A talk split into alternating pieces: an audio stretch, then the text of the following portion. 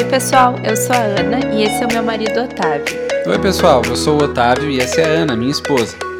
E esse é o Pode Casar, um podcast da nossa vida sobre gincanas, Preocupações perrengues e qualquer coisa que faz parte do nosso mundo.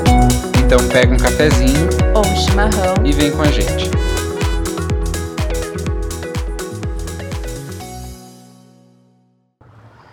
Em um certo dia 27 de janeiro, por volta das 17 horas, eu e a Ana nos conhecemos em uma piscina de hotel em Gramado e o resto é história. Acabamos de completar seis meses de casamento e eu já passei a linha dos 30 anos de idade. Até aí, nenhuma novidade além de eu estar sendo prolixo. O que pode passar despercebido é que entre aquelas águas serranas e a vida matrimonial, 14 anos passaram. E ninguém passa esse tempo todo imutável, insensível ao dever das tardes e das manhãs.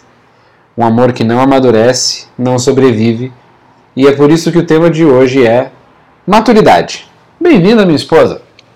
Oi, achei lindo esse texto, muito poemático. Uh, e é um episódio que a gente está aproveitando para recomeçar o podcast depois de uma pausa. É, o último episódio, a gente fez um episódio em outubro. Então estamos, são uns dois meses já sem mandar notícias. Mentira, é. a gente mandou notícias recentemente, porque te, rolou a retrospectiva do Spotify. Sim. E algumas pessoas nos, nos, marcaram nas suas retrospectivas. A gente notou também que a gente recebeu novos seguidores no Instagram.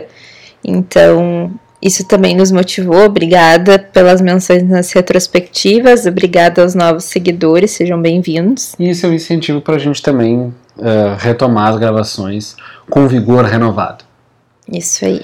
Bom, então o tema de hoje é um tema que eu fiz e que, portanto, é super flopável. Vamos ver se rola. Mas eu queria retomar para falar sobre maturidade. Uh, quem éramos nós, Otávio e Ana Carolina, em 2007, 14 anos atrás, quase 15, vai fazer 15 daqui um pouco mais de um mês, quem éramos nós, assim, uh, onde é que a gente uh, onde é que a gente estava uh, em termos de construção de personalidade e eu vou começar falando um pouco sobre quem era o Otávio de 16 anos em 2007. Bom, em 2007 eu estava no segundo ano do ensino médio e, um, e estava me preparando para entrar no CLJ eu já tinha saído do Onda em 2006, mas não tinha tido o curso do segundo semestre em 2006, então uh, tudo isso dentro da igreja, coisa de crente. Quem é crente vai se identificar. Mas estava então na expectativa de fazer parte de um novo movimento de jovens. Além disso, eu era dono da maior comunidade de uma música do Good Charlotte no Orkut, que se chamava The Day That I Die, que é uma música que eu gosto bastante. Emo. Eu era emo, tinha isso. Um, e tinha quantos participantes? Tinha mais de mil membros a, a comunidade. E tinha jogos e tudo mais, e eu era super dedicado. Quando o Orkut estava por acabar, alguns anos depois, eu ainda virei dono da comunidade Nós Amamos o Bulbasauro. E era uma comunidade muito maior, mas que não tinha sido eu que tinha criado. É porque eu lembro que quando o dono de uma comunidade saía do Orkut, ela ficava desocupada, né? E qualquer pessoa podia pegar. É. é e eu peguei essa do Bulbasauro. Enfim, é, eu passava todo o meu tempo acordado procurando um computador para entrar na MSN, e isso era super comum entre as pessoas da minha idade. Eu era, eu tinha um Game Boy que me seguia onde quer que eu fosse um, com... Tu não levou pra gramado esse Game Boy? Não, minha mãe não deixava. O Game Boy e todos os videogames que a gente tinha, minha mãe não deixava eu levar para gramado, porque eu estraguei um PlayStation com 220 do, de gramado alguns anos antes de, de 2007 e aí minha mãe nunca mais me deixou levar. E eu achei que era por uma coisa muito nobre, tipo, para conviver e tal. Não, não, só porque ele estragou uma coisa um tanto quanto cara. Isso, para evitar que eu estragasse mais coisas caras. Sim. Uh, eu ia. Um, eu estava me preparando para fazer mini empresa, eu viria fazer mini empresa naquele primeiro semestre de 2007, que foi o ponto de partida de várias pessoas que eu conheci que são importantes na minha vida hoje. E tu tava trocando de colégio, não? Eu tinha, tinha trocado trocado. de colégio em 2006, então eu tinha, eu estava me preparando para o primeiro ano completo, o primeiro ano que eu ia começar no, no Colégio Rosário, que era o meu segundo ano. E, acho importante dizer, eu tinha um celular da Sony Ericsson que eu era apaixonado, que, depois, que eu fiquei com ele acho que até 2010, e, e a gente tinha, e a gente trocava mensagens de texto, eu e a Ana, depois que a gente se conheceu, e aquele celular tinha todas as mensagens, não tinha limite de mensagens, a gente tinha, sei lá, milhares, e eu não estou sendo exagerado, milhares de mensagens trocadas. Depois eu até acabei comprando um celular também da Sony Ericsson, de tanto que o Otávio gostava do dele. E que eu também, assim, do que eu via, do que eu já tinha mexido, gostava muito do celular dele. E aí comprei um. ah, nunca tinha ouvido. Acho que foi a primeira pessoa que eu conheci com o celular da Sony Ericsson. Minha mãe Porque tinha uma parece- criatividade para isso. É, não, é porque não era uma das marcas mais padrão, assim, de celular. Mas sem mentira, eu acho que foi o melhor celular, assim, que eu tive. Sim. Bom, aproveita e já fala aí. Eu não lembro muito bem, eu vi que tu colocou umas coisas pra dar umas dicas, mas em 2007 eu tava na oitava série. Eu ia começar, né? Eu tinha terminado a sétima série em 2006 e em janeiro eu tava de férias quando eu conheci o Otávio, mas naquele ano eu começaria a oitava série. Eu jogava vôlei e jogava handball ainda no colégio. Acho que eu jogava de meio central, porque era todo mundo muito baixo na minha geração. Tipo, muito baixo, ao ponto de que eu era uma pessoa alta. E eu não sou, tenho 1,64m. E eu menti no MSN por muito tempo, que eu era 10 centímetros maior que tu, lembra? Aham. Bom, enfim. E aí eu vi que tu colocou ali o Fla-Flu. É, eu gostava muito de jogar Fla-Flu, que é Totó, Pebolim. Eu lembro que enquanto eu tava no ensino fundamental, provavelmente perto de 2007, inauguraram uma jogoteca no meu colégio. E aí tinha mesa de Fla-Flu, tinha aquele hockey de mesa, tinha ahn, ping-pong. E daí eu me especializei no Fla-Flu. e ao ponto assim de que eu era, acho que da minha turma eu era que jogava melhor, assim. Eu era disputada nas duplas, assim. e gostava de jogar com o goleiro e o e a zaga e fazia gol. Lá do fundão fazia gol. E aí nesse hotel que eu e o Otávio nos encontramos, tinha Fla-Flu. E aí eu sempre queria jogar, sempre quero até hoje, eu gosto muito de jogar.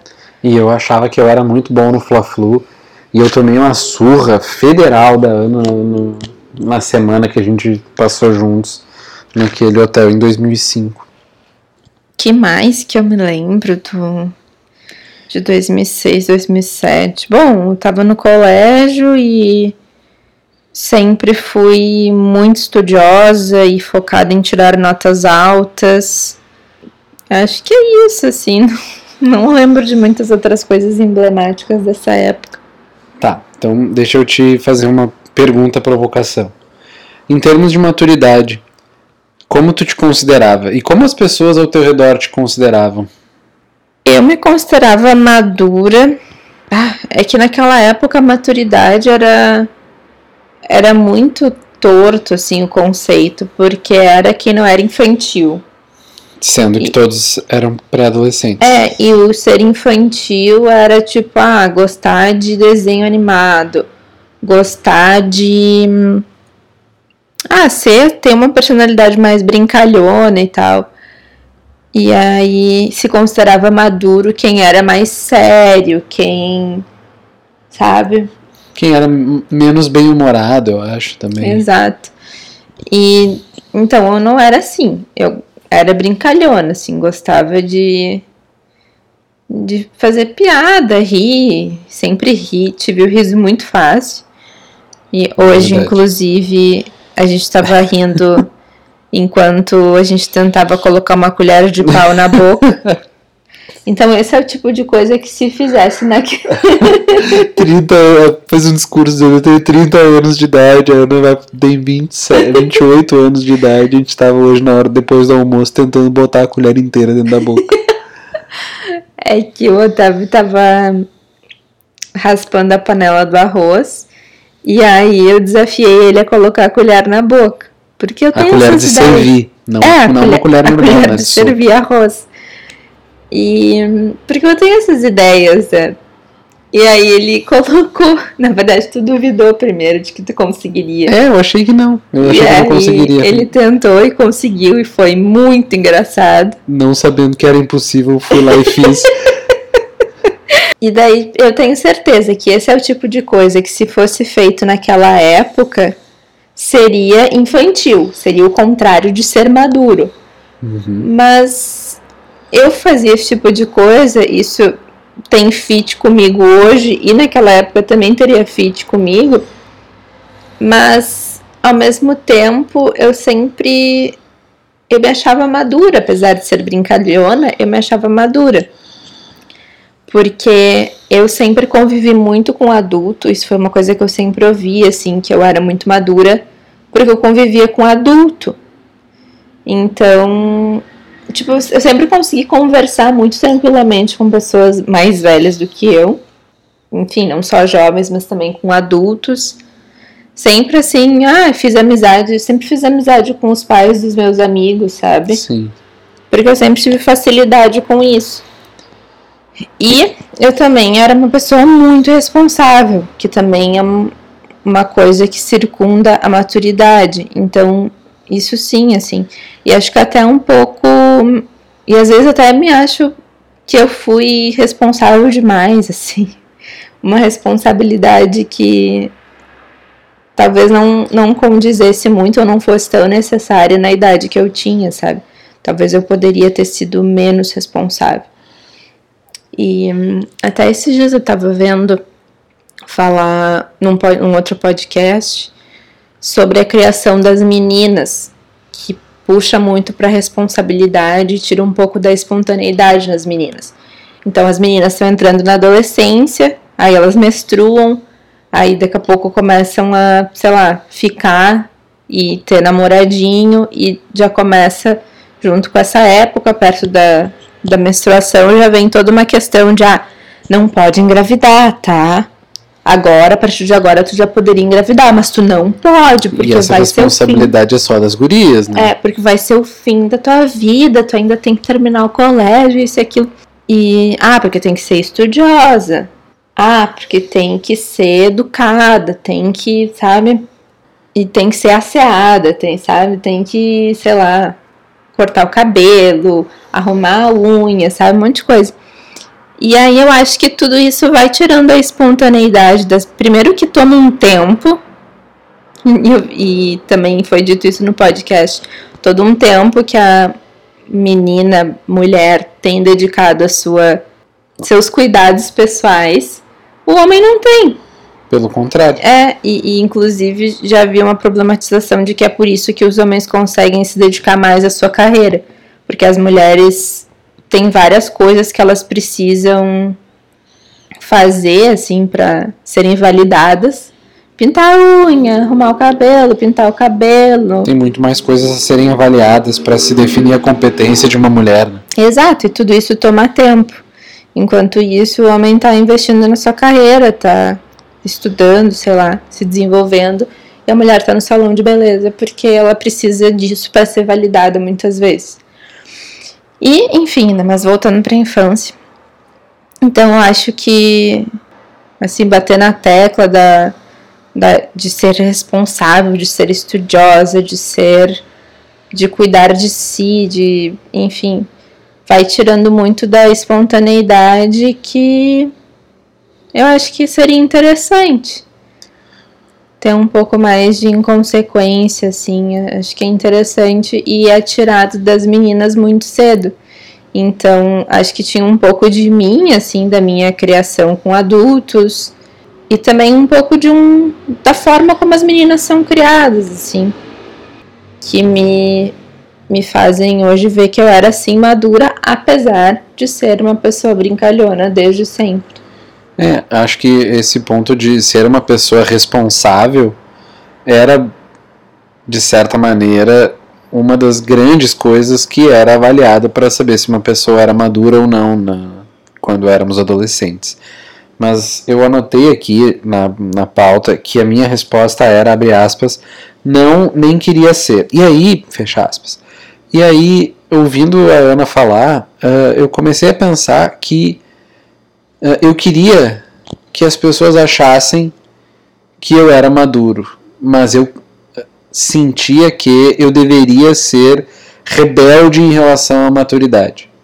Então, assim, todas as vezes, uh, todos os começos de ano, acho que desde a minha quarta série, todos os começos de ano letivo, quando falavam, quando perguntavam como é que tinha sido as férias, eu sempre dizia assim: ah, não, porque nas férias eu, eu amadureci muito, eu cresci, e era só umas coisas que eu dizia porque eu queria que as pessoas achassem que eu estava me tornando um intelectual, uma coisa assim.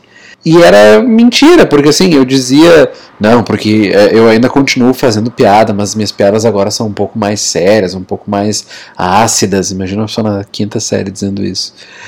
E no, e no, no recreio eu tava lá correndo, brincando de polícia e ladrão, e no meio da aula eu apontava para alguém e dizia assim: Professora Luísa, não sei quem peidou.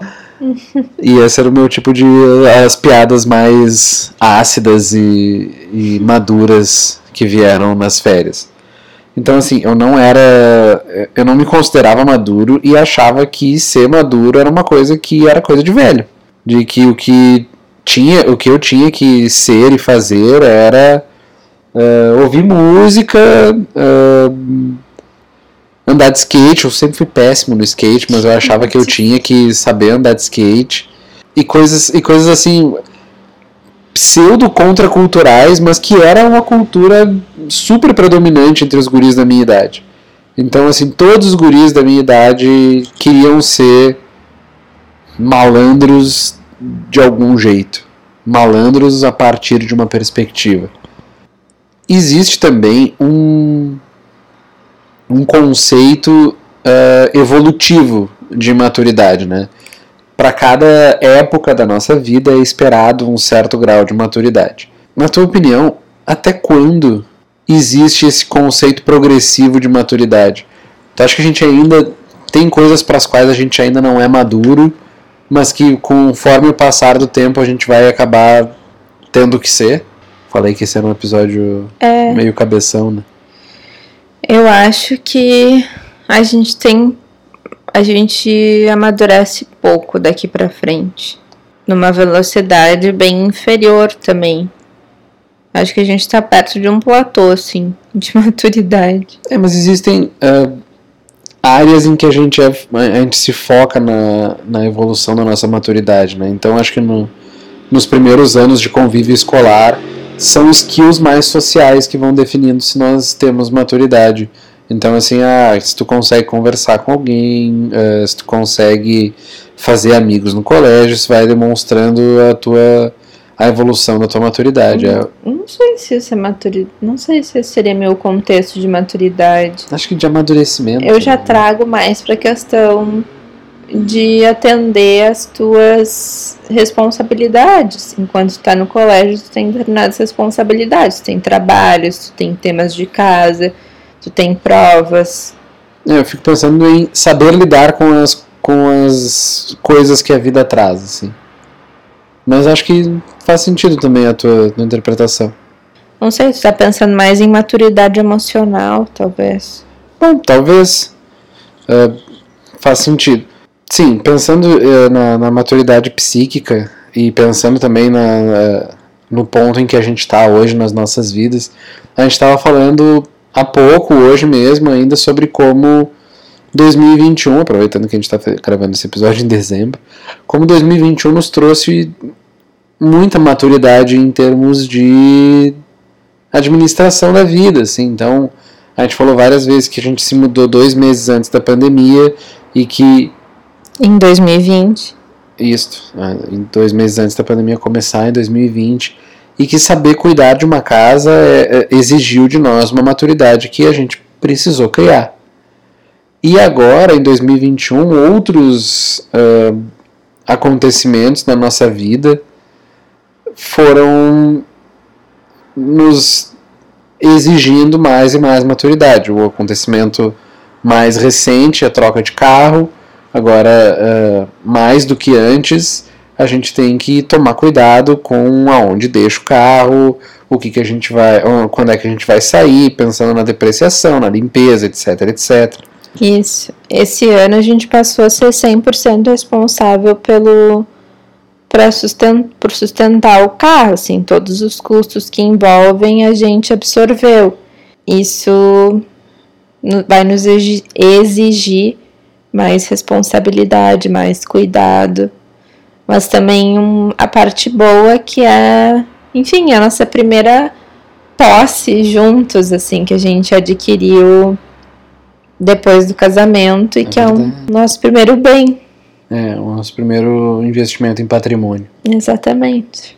Como, tu, tu acha que o que define uma pessoa madura nos dias de hoje, para nós, assim, adultos, recém-casados e tudo mais, tu acha que o que define se nós somos pessoas maduras ou não são os mesmos parâmetros que definiram os nossos pais quando eles tinham a nossa idade, ou os nossos avós quando tinham a nossa idade, ou o conceito de maturidade e os filtros de maturidade, os parâmetros, desculpa, os parâmetros de maturidade vão mudando através do tempo.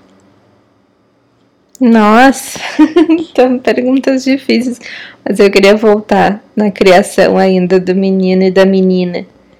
Eu acho que a maturidade da menina é muito cobrada. É e não tanto emocional. É uma maturidade assim bem objetiva, acho que é cobrada da, das meninas.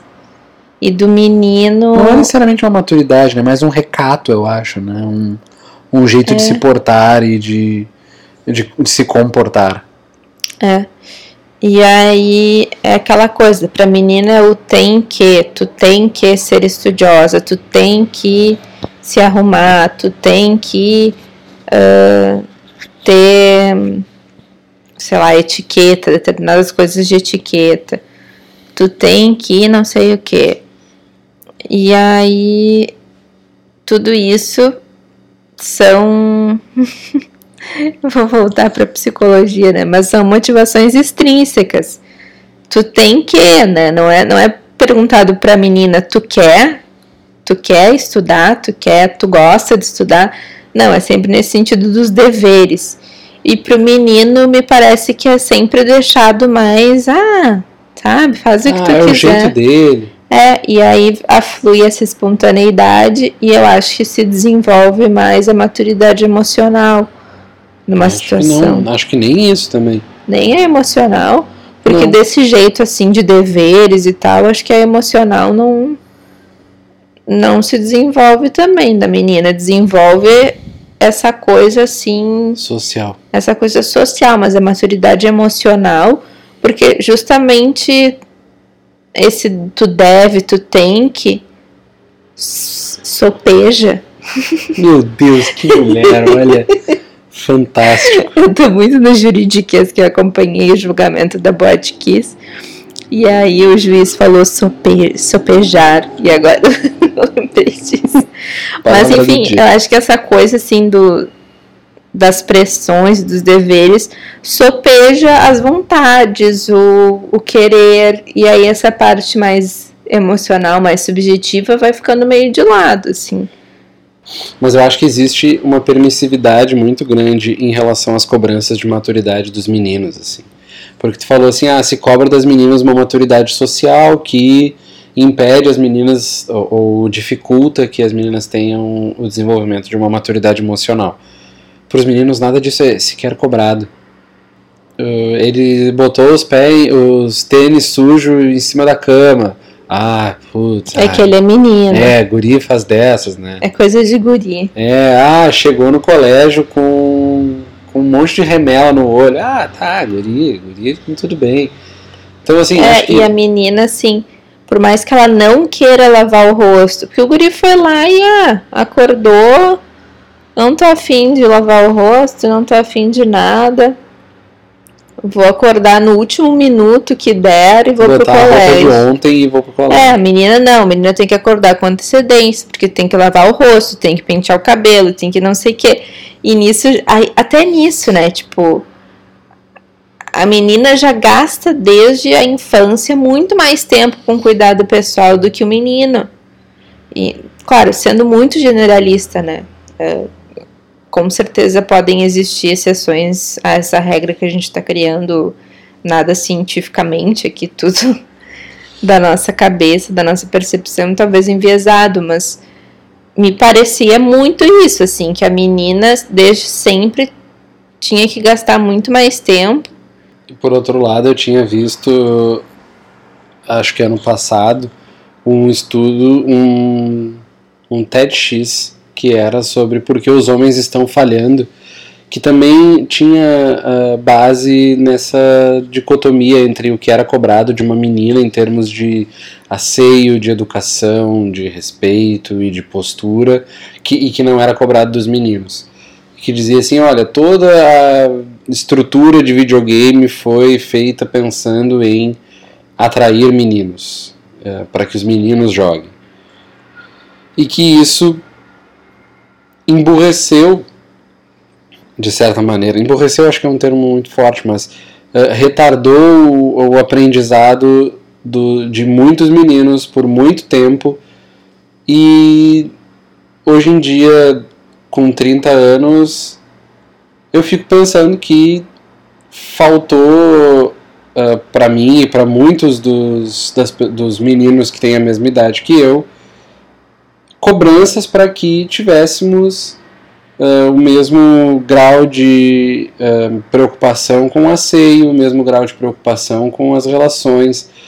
Uh, nunca foi cobrado, mesmo que subjetivamente, que os homens fossem precisassem ser atraentes para conseguir aquilo que, que precisam. E isso é meio que imposto para meninas. Mas voltando à pergunta se o conceito de maturidade mudou através do tempo, uma coisa que eu percebo assim hoje em dia é uma síndrome de Peter Pan, que eu já conversei com algumas amigas e confirmaram e já vi até gente que eu não conheço, tipo, em story de Instagram, assim, falando, gente que eu não conheço pessoalmente, falando sobre isso. Outro dia, uma guria que eu sigo no Instagram, que dá umas. que é uma gaúcha, que dá umas dicas de viagens aqui pelo Rio Grande do Sul e tal. Ela tava dizendo que não se sente adulta. E, tipo, ela é funcionária pública, ela é, acho que, casada, ela mora com o marido, tem uma casa no, no condomínio na Zona Sul, tem dois cachorros, e tem acho que uns 30, 31, 32 por aí anos e ela não se sente adulta. E ela estava dizendo que às vezes ela pensa, tipo, com a minha idade, minha mãe já tinha eu e a minha irmã. E eu não me sinto adulta para ter filho ainda, não, não imagino isso ainda. E, e é uma coisa, tipo, a gente paga boleto, a gente administra uma casa, a gente cuida de outro ser quando a gente tem planta, cachorro, o que for, gato. A gente administra nossas relações familiares, de amizade e tudo mais, mas a gente não se sente adulta, é uma coisa estranha, assim. O que que falta, né? É, o que que falta? Porque eu acho que a gente, na verdade, tem tudo que precisa. Uhum, para se considerar adulto. É, e falta um pouco de risco, um pouco de. não sei. Sabe o que, que eu acho? Eu acho que, as, que a gente se sente ainda muito imaturo para uh, se considerar adulto, e isso eu acho que até meio que responde a pergunta que eu fiz. Um, os nossos, a minha mãe, com a idade que eu tenho, já tinha a minha irmã e eu.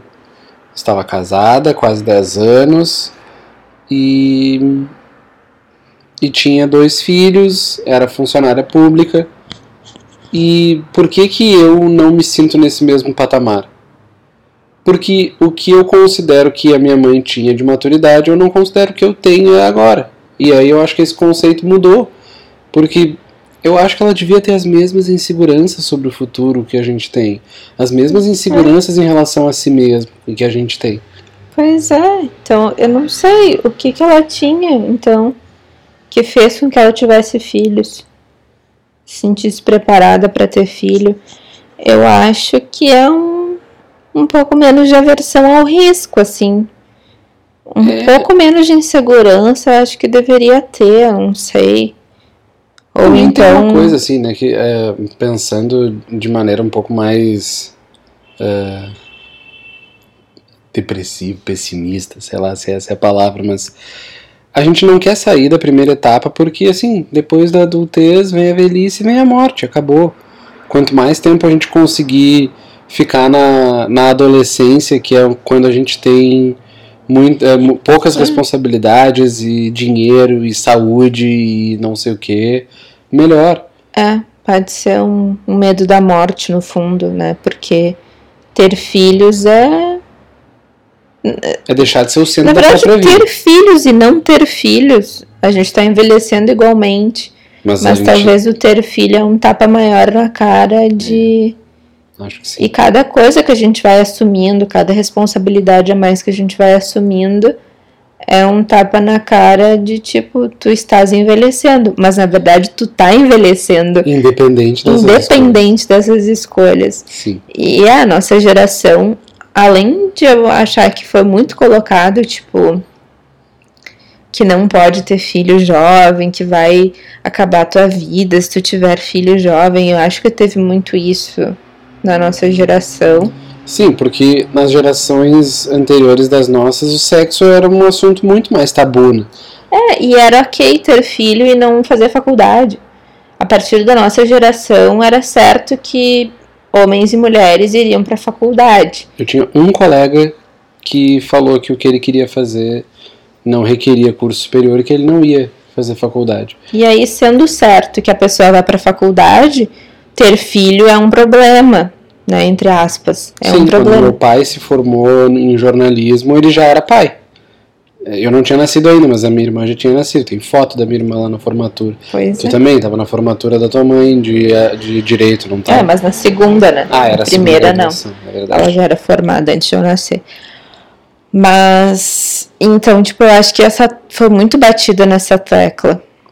E engraçado também, né? De não dar pra ter filho, tem que terminar tua fac... pelo menos terminar a tua faculdade, e o filho vai estragar os teus planos e não sei o quê.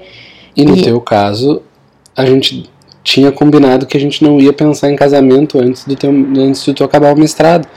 É. Ou seja, mais um passo que a gente dava antes de poder dizer, bom, vamos assumir um compromisso que nos estabelece como adultos. Mas né, até é bom, vou contar mantendo o anonimato na medida do possível, mas além dessa blogueira que eu, que eu falei mais ou menos o que ela disse, eu já conversei com uma amiga, essa coisa da síndrome de Peter Pan e tal, e aí uma delas disse assim, ah, ah, às vezes eu viro pro meu namorado e, e falo assim, ai, ah, Deus me livre, gravidez na adolescência é o meu maior medo. E aí o namorado dela vira pra ela e diz: Tu tem 28 anos, tipo, tu não é mais adolescente. Não seria uma gravidez na adolescência se tu engravidasse agora. Seria até uma gravidez talvez tardia, dependendo do, né, do, pros parâmetros anteriores, uma gravidez até, não, não sei. Talvez seria um momento de engravidar, tipo, talvez o depois disso é que já que é o que a gente acaba se planejando para depois dos 30 anos, já é um, um tardio para os parâmetros anteriores. É, e até e isso é uma coisa que foi evoluindo rápido no tempo, né? Porque quando a gente se conheceu, eu lembro que a primeira vez, assim, quando a gente mencionou a, a possibilidade de ter filhos, eu lembro de a gente ter concordado que 25 anos era uma, era uma idade legal para ter filho. E quando a gente chegou nos 25 anos, isso não faz, não estava nem perto, não estava nem perto das perspectivas. É, eu com 25 anos ah, tinha ah, recém terminado uma pós e me sentia o maior bunda mole dos bunda moles, morando com a minha mãe, desempregado, pedindo dinheiro pra sair com a minha namorada. E aí a minha outra amiga com quem eu já conversei sobre isso, E que tu conversou com o pai dela também já sobre isso. ela tomou uma decisão muito corajosa, assim que a gente terminou o colégio, de ir morar no Japão. e, é, e daí a gente. Tá... Anonimato. É. e é que eu tenho várias amigas que fizeram isso. Uhum. Mas. E daí ela tava comentando que ela acha que gastou toda a coragem dela nessa decisão, assim, porque hoje em dia é sempre essa percepção de que não, é muito arriscado, eu sou nova demais para isso. E morar no Japão foi uma decisão que exigiu muita maturidade dela, né? Sim, sim, exatamente. Então, é uma coisa generalizada essa síndrome de Peter Pan. E o que, que tu acha que pode nos dar para nossa geração esse sentimento de que, ok, tá na hora da gente uh, agir com a, com a idade que a gente tem. Act like your age.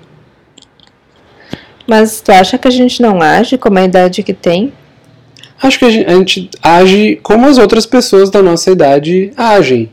Então, assim, agora nesse contexto de pandemia intermitente, para não dizer que acabou a pandemia, embora muita gente ache que sim, a gente está vendo várias, uh, vários casamentos, vários uh, várias pessoas querendo dar passos de maturidade e uh, evoluir em termos de plano de vida.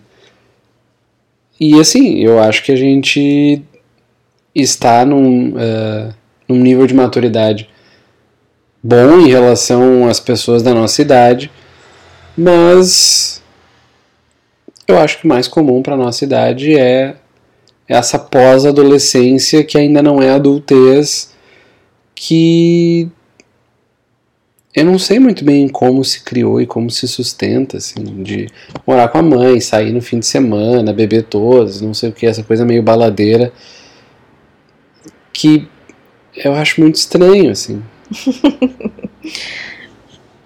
é, uma coisa que eu acho é que eu já olho com nostalgia para algumas coisas em primeiro lugar, que eu não sei, assim, se, dependendo do, do ponto de referência, a gente não é jovem, eu acho. É. Que nem a gente foi, há umas semanas atrás, a gente foi dar uma palestra sobre o matrimônio, dar um testemunho, na verdade, sobre matrimônio para uma turma de catequese, de pessoas de 13, 14 anos. 12 a 14. 12 a 14 anos. E eu tenho certeza que eles não nos acharam jovens, sabe? Embora a catequista ficasse repetindo, nós somos jovens como vocês, um pouco mais velhos, mas ainda jovens. É, e eu acho que não, assim, acho que eles não nos consideravam jovens. Acho que os meus sobrinhos não nos consideram jovens. Os nossos sobrinhos, a gente casou, né? Os nossos sobrinhos não nos consideram jovens. É, Eles consideram adultos, um casal, casado. Como é que a gente, como é que eu considerava os meus tios, irmãos do meu pai? Adultos como meu pai. Eu ia falar alguma coisa. Minha... Ah, mas eu já olho com, com uma nostalgia para algumas coisas. E eu acho que é esse o medo de ir deixando outras coisas para trás à medida que a gente dá alguns passos grandes na vida, assim. Então eu já olho com nostalgia. Hoje, por exemplo, a gente pediu petisqueira e as minhas amigas vão saber, mas eu me lembrei do tempo que a gente ia no, no shopping de noite porque era um local que os pais achavam seguros da gente ir, daí a gente ficava sozinhas no shopping. A gente às vezes ia no cinema, jantava na petisqueira antes do cinema e ficava dentro do shopping, assim, passeando, conversando. E hoje em dia já, é, já não é tão simples a gente decidir ir no shopping, então a gente pediu a petisqueira para comer em casa. Então são coisas que vão ficando. Aí teve uma outra época que daí eu já tava junto com o Otávio, que a gente ia pro shopping e passava a tarde inteira no shopping. Batendo junto papo, com, tomando junto com café. amigos. É, pedindo coisas, assim, pedindo suco, sei lá, petiscos. E passávamos a tarde inteira no shopping, que é uma coisa muito longe, que é uma coisa de jovem e que tá muito longe da nossa realidade hoje, que a gente já olha com nostalgia. Sim.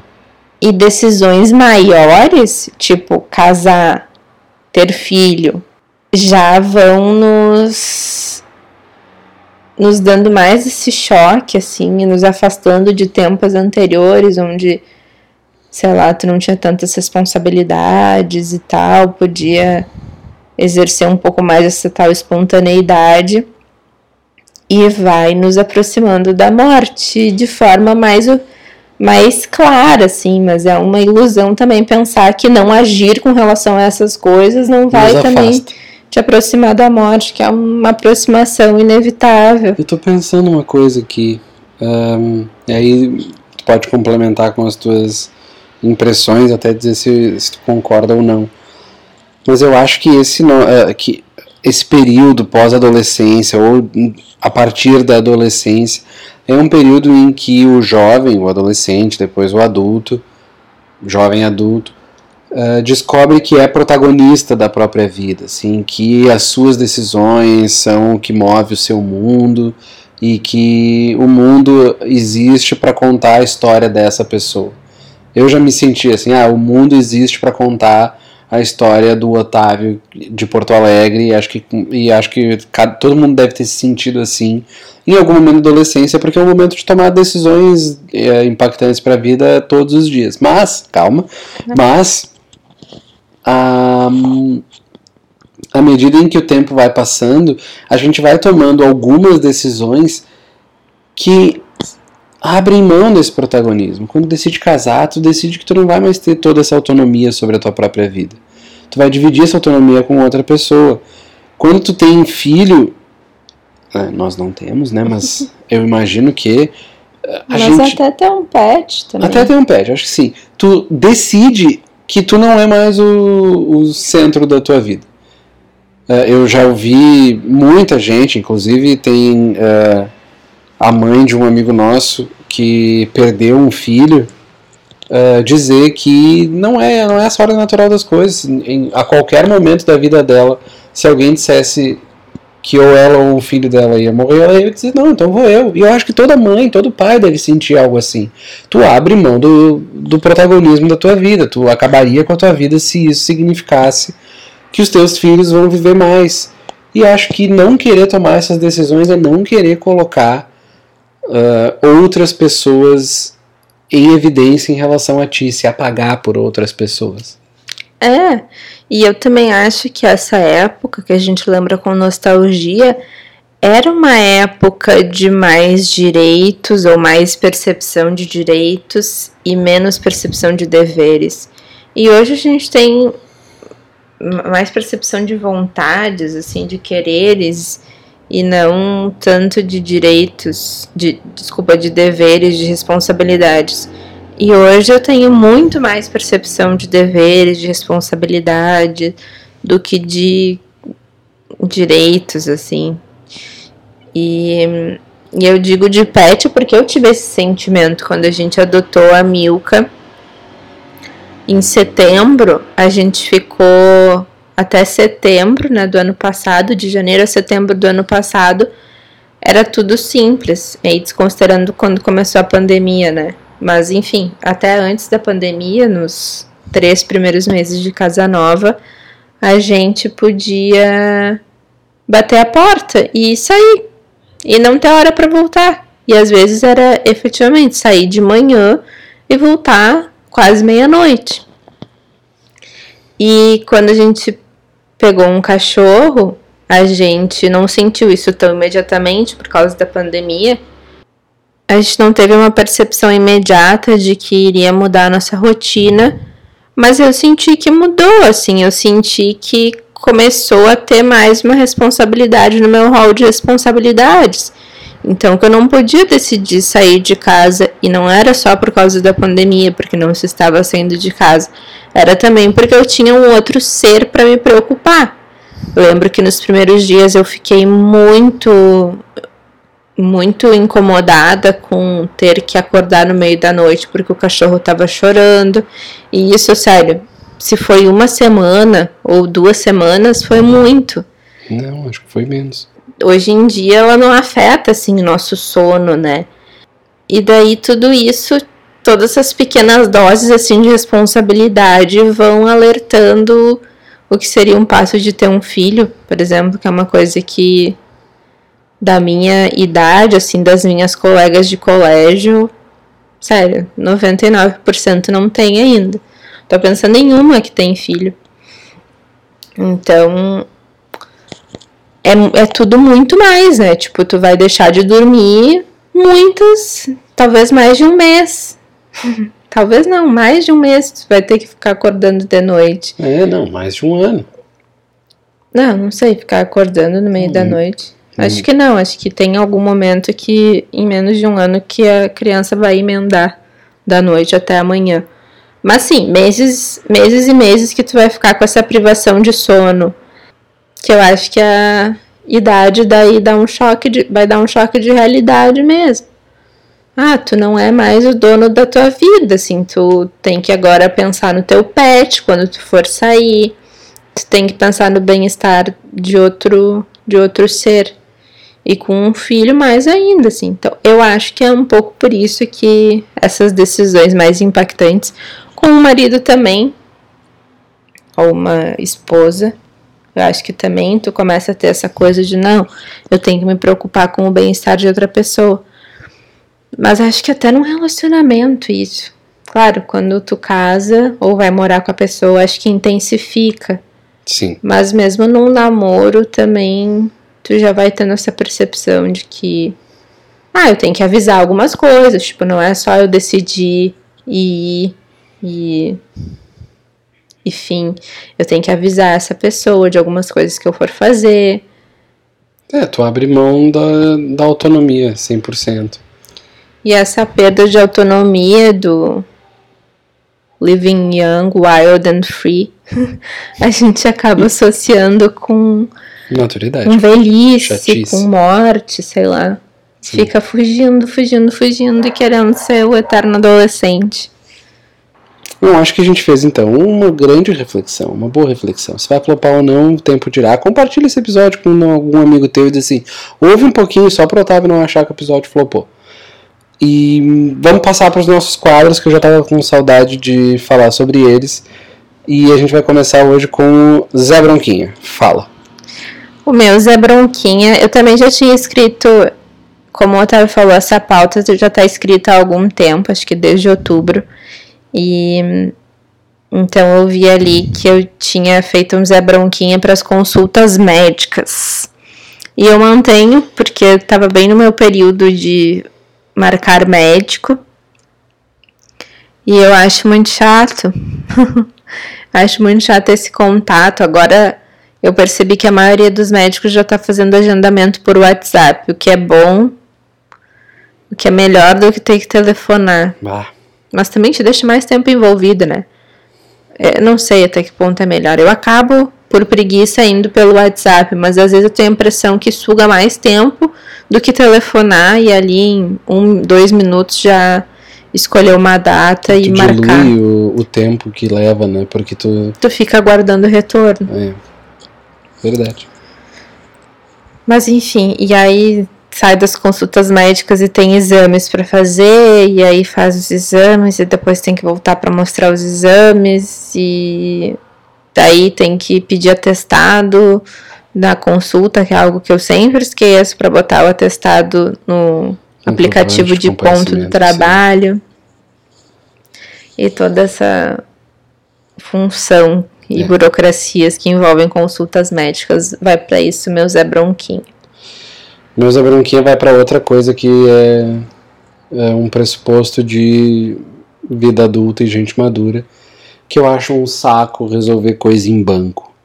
Meu Deus, gente, como eu detesto, porque assim, é, tudo bem, a modernidade trouxe vários avanços, o Pix, o, o Internet Banking tudo mais, mas para tudo que é importante em relação a banco, tu tem que ir numa agência, num caixa eletrônico. E aí tu precisa ter um ter dados e informações e tudo mais. Um exemplo bem banal é que uma vez que eu tinha que ir ao banco por, ao- por algum motivo qualquer, eu aproveitei e falei com o meu gerente assim, disse assim, olha, eu e a minha esposa temos a agência, essa aqui é a nossa agência, nós temos nós dois conta nesse banco. É muito difícil de a gente transformar numa conta conjunta. E ele disse, não, não, não é muito difícil. E eu disse, ah, então tá, então a gente pode fazer. Daí Ele disse, Pode, eu preciso que tu traga aqui um documento teu e documento dela, tem que ser original, não pode ser cópia, uma certidão de casamento, um comprovante de renda e de residência de vocês dois para garantir que moram juntos. E isso pro cara era o que era fácil. Uhum. Eu, tipo, não, não, não, tem, não é muito difícil, não. É só chato demais. E é isso, como vocês podem ver, isso me estressa. É, e ainda os bancos estão funcionando diferente. Ah, e tem isso também. né? Já, tinha, já era bem complicado, né? Agora Começa às 10 e para às 16. E agora é para as 14. E agora tem que marcar horário, se tu precisa falar com alguém. Para algumas coisas tu tem que marcar horário no banco e o horário tá ainda menor. Bom, e o nosso outro quadro, Arrasta Pra Cima, eu vou falar sobre um sitcom que a gente assiste. Depois fala sobre o que a gente falou agora sobre sitcom. Sim, sim. Tá. Que é o Brooklyn Nine-Nine, que é um sitcom que eu acho que tá na nona temporada. Acho que acabou na, na temporada. Acabou. É, a gente terminou de ver em outubro, acredito eu. Por isso que eu coloquei ele como arrasta pra cima. Eu lembro de quando a gente começou a assistir, que era tipo, ah, não tínhamos nada pra assistir e tava ali na. Há anos atrás, talvez cinco anos atrás, É, acho que sim. por aí. E tava ali na página inicial do Netflix. Ah, vamos ver o que, que é isso, assim. E já caímos em muitas furadas disso. Ah, tá aqui, tá. Tá na página inicial do Netflix, então deve ser bom. Daí cai numa merda. Bah. Mas não, o Brooklyn Nine-Nine a gente gostou desde o início e começamos a acompanhar. E é muito divertida, uma série curtinha, com bastante humor. E eu me dei conta hoje que eu sempre quero ter uma sitcom, sempre quero estar assistindo uma sitcom. Então, a- além de Brooklyn Nine-Nine, esse ano a gente viu The Office, a gente viu Parks and Recreation. E agora a gente estava meio. Depois que acabou Parks, que acabou a temporada de Brooklyn que a gente assistiu, a gente estava sem sitcom. E aí eu dei a ideia de rever um sitcom, eu rever e o Otávio ver pela primeira vez um sitcom. Foi How I Met Your Mother. E é o que a gente está assistindo no momento, que também é a mesma pegada de 20 e pouquinhos minutos. E que fala também sobre maturidade, diga-se de passagem, né? Sim. Que são os personagens nessa primeira e segunda temporada. A gente tá agora na segunda. Tem mais ou menos a nossa idade, mais ou menos os nossos. ah, os nossos questionamentos.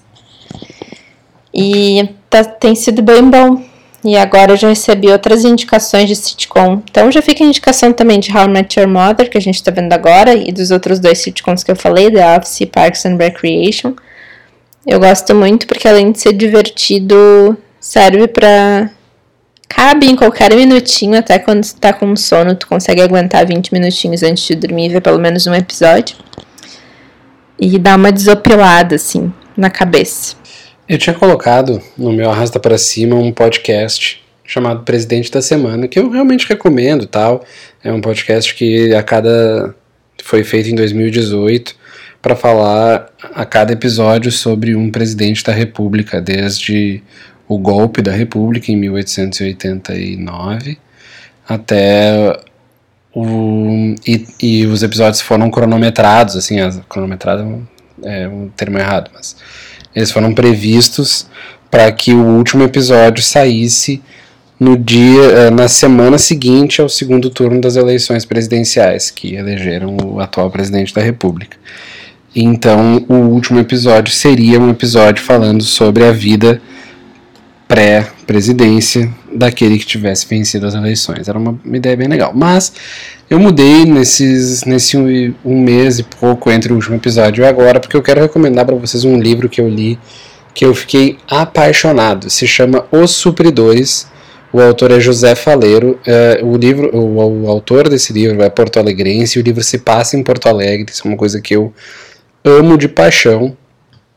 É, poder conhecer os lugares onde as coisas acontecem e saber é, conseguir imaginar exatamente o que o autor está dizendo, porque é na cidade que tu mora. E eu acho isso muito bom. Mas eu falei um monte sobre o gênero sitcom e não falei sobre a minha indicação, que é Brooklyn Nine-Nine. Brooklyn Nine-Nine se passa em uma delegacia no Brooklyn, a delegacia que se chama, uma unidade da polícia, sei lá, de Nova York, que fica no Brooklyn. E hum, é naquele, naquela função ali do dia a dia de trabalho. Então tem um pouco de policial, das investigações, das prisões que eles fazem. E tem também essa questão do humor. Então é muito bom. E já que o Otávio trouxe duas indicações, Tá certo. para atualizar, né? Já que a gente tinha feito isso em outubro e agora já estamos em dezembro, eu quero trazer uma indicação a caráter com essa época do ano, que é o Natal, que é um passeio na confeitaria Max e muitos gramas de biscoitos comprados. Eu fui lá hoje e eu comprei mais de meio quilo de biscoito de Natal. Tem muitos, tem Amo. os tem os especulatos, que são os mais tradicionais. E tem, que é um biscoitinho amanteigado.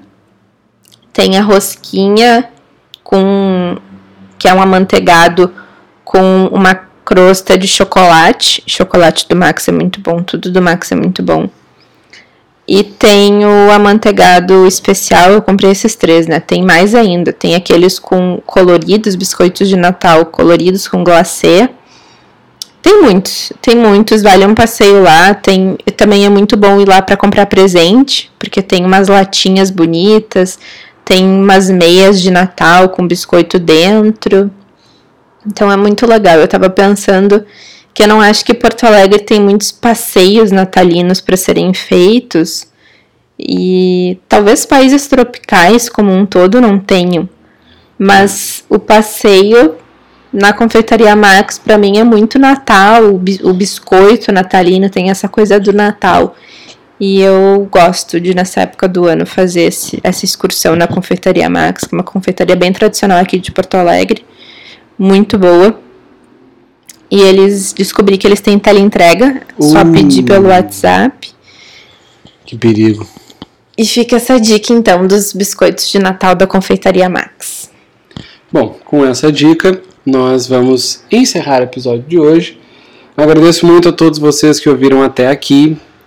E é isso, gente. Boa semana aí, bom final de ano, se caso a gente demore para É. postar o próximo Já fica episódio. antecipadamente boas festas para todo mundo. E é isso, um beijo. Beijo.